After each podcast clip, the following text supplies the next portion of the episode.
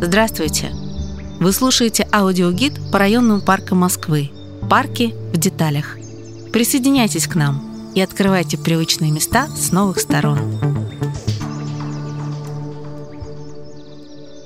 Сегодня мы совершим прогулку по одному из молодых парков Новой Москвы – парку Марина в поселении Филимонковское.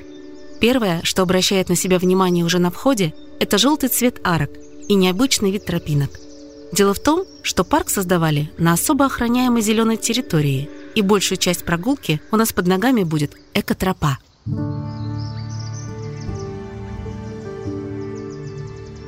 Лесу здесь больше ста лет. В нем есть даже деревья-долгожители – дубы, сосны и ели. Но в сороковых годах прошлого века хвойные деревья почти полностью вырубили, а на их месте выросли березы. Березняк сегодня занимает основную площадь территории – Средний возраст деревьев – 60-70 лет. Компанию им составляет орешник. Некоторым его кустам уже тоже под 70. Несколько лет назад перед создателями будущего парка Марьина стала непростая задача. Местные жители использовали эти места для пикников и прогулок. Вытаптывали подлесок, жгли костры прямо на земле, мусорили. Неорганизованный отдых приводил к постепенному уничтожению леса как экосистемы – но запрещать ходить сюда было бесполезно. Предстояло придумать, как организовать отдых и одновременно защитить природу на этой территории. Парк решили делать таким, чтобы люди, гуляя, знакомились с его особенностями, ценностью и важностью всего, что в нем находится. Он должен был стать своеобразной образовательной экостанцией. Парк и в самом деле постоянно общается с нами, рассказывает о себе – Обратите внимание, как много здесь разных информационных табличек. Подойдем к той, где изображена карта парка. Видите, как расположена сеть дорожек? В основном они проходят по окраине леса. Только одна пересекает его почти по прямой, от улицы Харлампиева к дачному поселку на другой стороне. Все существующие здесь тропы были организованы на месте самых популярных маршрутов по лесу, то есть в местах, где люди сами их протоптали. Но теперь на месте вытоптанной почвы деревянный настил, приподнятый над землей, а саму почву реабилитировали.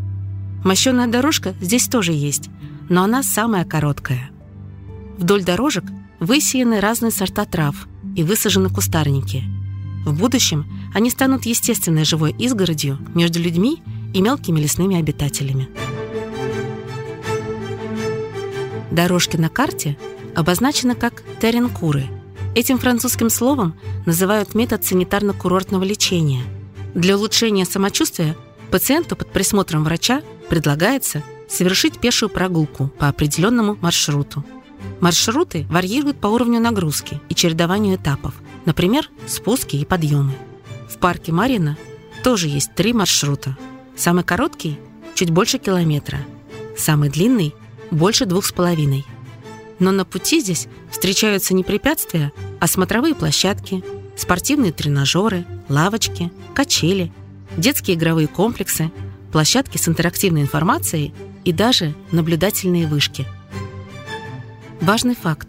Площадки вдоль прогулочных троп установлены на так называемых нарушенных участках, то есть там, где почва леса уже сильно пострадала от деятельности людей – Такие места выравнивали с помощью приемов геопластики и устанавливали на них тренажер или качели, а землю засыпали мульчей, измельченной корой деревьев. Той же мульчей присыпана и дорожка для скандинавской ходьбы. Она идет вдоль основной тропы в той стороне парка, что тянется параллельно улице Харлампиева. Вместе с дорожками в лес пришло и освещение, но при этом не было прорыто ни одной траншеи для укладки кабеля. Догадались, куда его спрятали? Правильно, в короб под деревянные настилы. Более того, и сами светильники закреплены к каркасу тропы, а не врыты в землю. То же касается и камер наблюдения. Не удивляйтесь, но они тут тоже есть. О фонарях хочется сказать еще несколько слов. С одной стороны, освещение территории значительно улучшает поведение людей на ней. С другой – для лесной живности ночное освещение – это не то, чему они будут рады. Поэтому проектировщикам пришлось искать компромисс. Вспомним, что все тропы в Маринском лесу идут почти по его окраине. Для их подсветки выбрали столбики высотой 90 сантиметров со светодиодными светильниками. Они крепятся непосредственно к каркасу экотропы и освещают только дорожку. Лишь в нескольких крупных зонах отдыха стоят пятиметровые уличные столбы. Лампы в них тоже светодиодные. Прогулка по тропам парка Марьина – настоящий квест. По пути будут встречаться различные образовательные стенды. Из них часть интерактивная. Вот, например, стоит рама. В нее, как сосиски на шпажках, вставлены части стволов разных деревьев. Подходи и угадывай, где чей. А потом проверь себя. Рядом висит табличка с ответами. На следующей площадке можно почувствовать себя следопытом. Отгадывать придется уже следы птиц и зверей. Что еще обязательно нужно найти в парке? Домик для насекомых. Изначально тут все ячейки были забиты разными природными материалами, чтобы привлечь внимание жучков, муравьев и прочей живности. Но выяснилось, что птицам идея тоже нравится.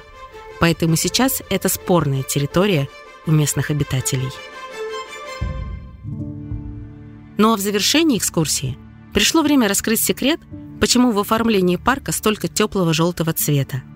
Дело в том, что это отсылка к недавнему прошлому деревни Марьино. С 1969 по 2013 год здесь находилась Маринская птицефабрика.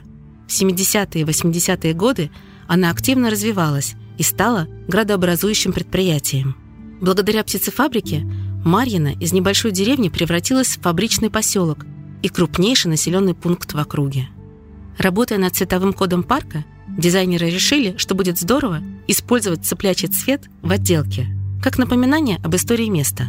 И совсем не совпадение, что некоторые игровые комплексы здесь чем-то напоминают насесты. На этом у меня все.